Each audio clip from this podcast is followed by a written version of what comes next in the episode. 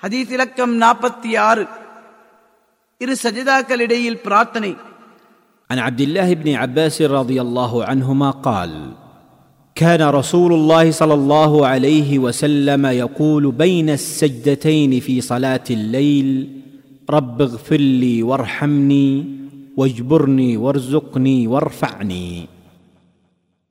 நபி ஸல்லல்லாஹு அலைஹி வஸல்லம் அவர்கள் இரவு தொழுகையில் இரு சஜிதாக்களுக்கும் இடையில் பின்வரும் துஆவை ஓதுவார்கள். ரப்பி ஃபிர்லி வர்ஹம்னி வஜ்புர்னி வர்சுக்னி வர்ஃபஅனி. அறிவிப்பவர் அப்துல்லா இபின் அப்பாஸ் ரலியல்லாஹு அன்ஹுமா. ஆதாரம் அபூ திருமிதி இப்னு மாஜா.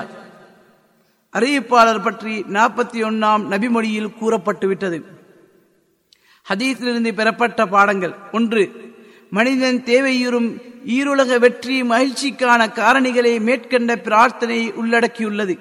மேலும் அவன் வெறுக்கும் அனைத்து கெட்ட விடயங்களிலிருந்தும் பாதுகாப்பும் உள்ளது. இரண்டு இஸ்லாம் ஒன்றே மனித வெற்றிக்கு வழி. அதனை பின்பற்றுவோர் வெற்றியாளர் அதனை புறக்கணிப்போர் தோற்றோர்.